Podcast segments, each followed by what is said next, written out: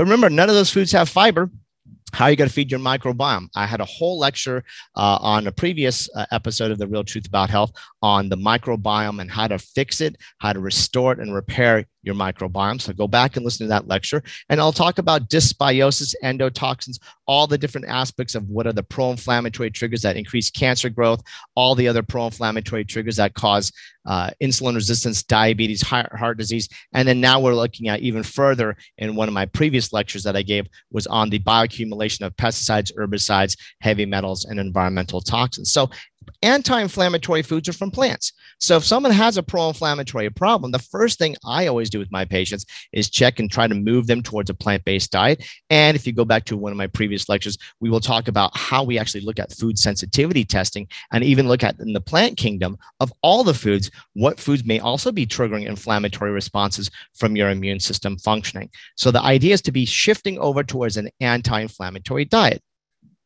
But the problem is that we're an inflammation nation. We are on fire politically, environmentally, physically, mentally, spiritually, even financially. Uh, things are kind of on fire. So we need to calm that fire down. Now, most people that have inflammation, there's another problem. And the problem is the following we go to as a as a public in general the non-steroidal anti-inflammatories call NSAIDs. They are our problem.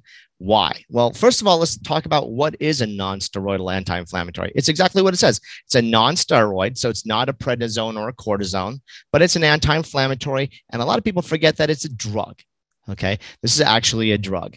And and the and the problem is, although it's very commonly used, I will go over today why you should not be taking the ibuprofen and taking something else like Bosmeric instead.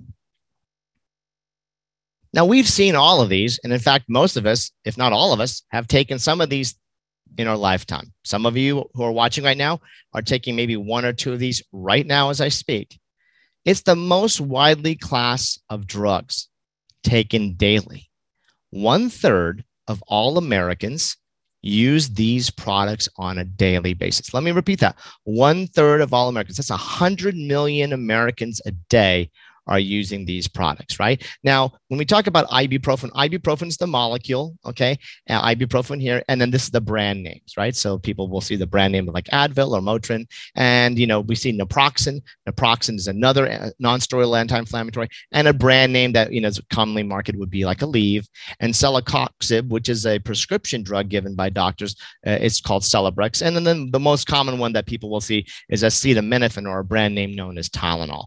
All these are non non-steroidal anti-inflammatories. Also included is aspirin. Now, there's 30 different types of these types of products, meaning they, since they're generic, uh, you know, uh, many brands. So if you go to the store, you can go see a Walmart brand, a CVS, uh, you know, uh, every pharmacy will have their type of brand. And there's over a, 111 million prescriptions. So we're not just talking about what's being purchased over the counter. We're also talking about doctors are also prescribing on top of that over 30 billion over the counter NSAIDs are purchased per year. That's a lot, 30 billion. Okay. So when we go over and say later on why this is still occurring, it will start explaining to you is you just have to follow the money and why this is so profitable, but why is it so damaging? So, what is the problem again? Well, the problem is the following most people don't understand the dangers behind NSAIDs. So, let's start with this. NSAIDs degenerate your joints. So now, over the past 10 years, we have a lot of data, both in animal and in human studies, showing that within two years of patients who use NSAIDs, non-steroidal anti-inflammatories, taking ibuprofen, taking naproxen, taking celecoxib, for example, is that it actually accelerates the x-ray you know when we take an x-ray we can actually see the progression of degeneration of osteoarthritis within two years so the interesting thing is that it also decreases your joint space. It also decreases your inhibition of proteoglycans, your cellular matrix of the components that make this. It decreases the chondrocytes and collagen, which means that it's deteriorating the joints as you take it. So when we look at this, most people take an NSAID because we have joint pain. That's the indication. Does it help with the pain? Yes, it does. Does it help make the pain go away? Yes, it does. Does it actually heal the joint of pain? No, it doesn't. And in fact, it has a negative effect on the cartilage and it causes acceleration and deterioration of the joint. So people who take it for osteoarthritis or back pain or hip pain or knee pain or joint pain, it actually accelerates the very disease for why they're using it. And it becomes cyclical right? So when most people started taking these drugs, they might go, and this is something that you might, listening here, might know or have the same story. Oh, yeah, I used to have some pain. I used to take, you know, an ibuprofen once a day. Eventually, it went to twice a day. Sometimes then it goes two times or three times a day. Then I had to add some naproxen or Aleve to it. Uh, eventually, I had to go to my doc, and then they added Celebrex. Sometimes they're compounding on these things as well. But don't make things worse because now we know that most people have joint problems. And now we have to look at how many people are now getting joint injections. They're getting stem cell injections. They're getting hyaluronic acid injections into their knees and joints. They're getting steroids into their joints. And they're also getting knee replacements. Now, another thing that people don't know is that the NSAIDs also slow down healing. It actually lowers the collagen production. Now, we used to think right now in the studies, it shows, okay, slowing down healing of injured ligaments, muscles, bones, and other tissues. I'll talk about other tissues in a second. But even, for example, in studies where we give a Toradol injection, which is a non-steroidal anti-inflammatory that's given by injection, we give it all the time in orthopedics. and We give it in the in the ER all the time when people have back pain. They come in or some kind of acute pain. We give it a little bit of injection of Toradol. It it actually when they give it before surgery so that when you wake up after surgery you won't have pain which is a great idea right? Like let's preload the patient with an anti-inflammatory. The problem is is that it increases the greater laxity in the repair of the knee six weeks later meaning the collagen is not as strong.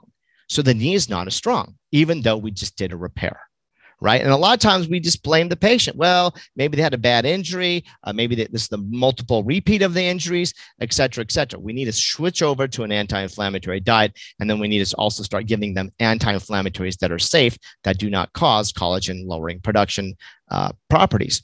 It delays healing of rotator cuff surgeries, muscle strain, and ligaments. Well, the most common use of NSAIDs is that, right? Like especially if you're a, an athlete, if you're a runner, or you're a bodybuilder or you or any kind of sport athlete, you sprain your ankle, you you hurt your shoulder, you're spraining your back, you're tired or achy, you pop these pills almost on a regular basis, not understanding that it is actually decreasing your collagen. Now, the most important thing is where the research is showing you in the last couple of years that we've started to look at is that when we say we were just looking in the studies of just well it's an orthopedic drug and we're looking at an orthopedic problem like my joints and ligaments and stuff so let's look at this collagen where it's going but what we're now looking at is that guess what it's the collagen that's also in the rest of your body. So how many people now you'll see, uh, you know, have collagen problems, right? Like they're looking at premature aging, sagging in the face, you know, just just the creepy skin, and then what are they doing? They're getting collagen injections, you know, or even worse, people are taking collagen protein powders or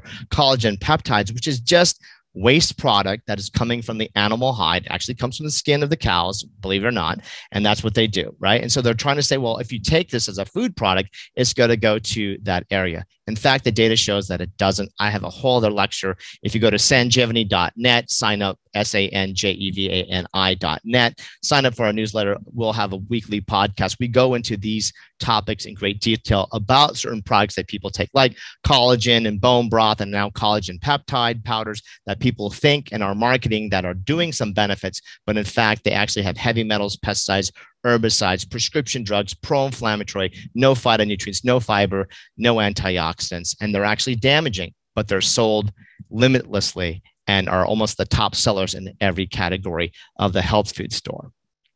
Now, NSAIDs also cause heart and GI problems. So it increases your risk of heart attack. Now, most people remember the number one cause of death in America is heart attack. Three people every minute have a heart attack in the United States.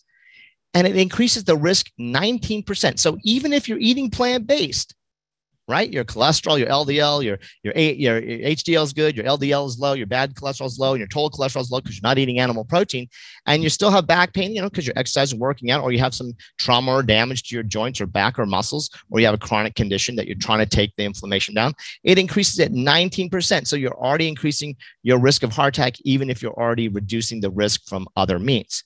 It increases stroke, heart failure, and atrial fibrillation and flutter. Now, if you one of the things that we've also been seeing in the literature is that recently in the last decade, atrial fibrillation is just becoming a common thing. When I was a resident over 30 years ago, it was rare. Like someone that had AFib, we would call it, or flutter, or any kind of these kind of heart palpitation problems, contractility problems, we would send them to cardiology. And the cardiologist would have to give and manage these kind of specific patients. Now you'll see that there's commercials on television. It's very common. People have atrial fib and atrial flutter, and you go and your primary doctor now is adding medications for control of this dysregularity of rhythm.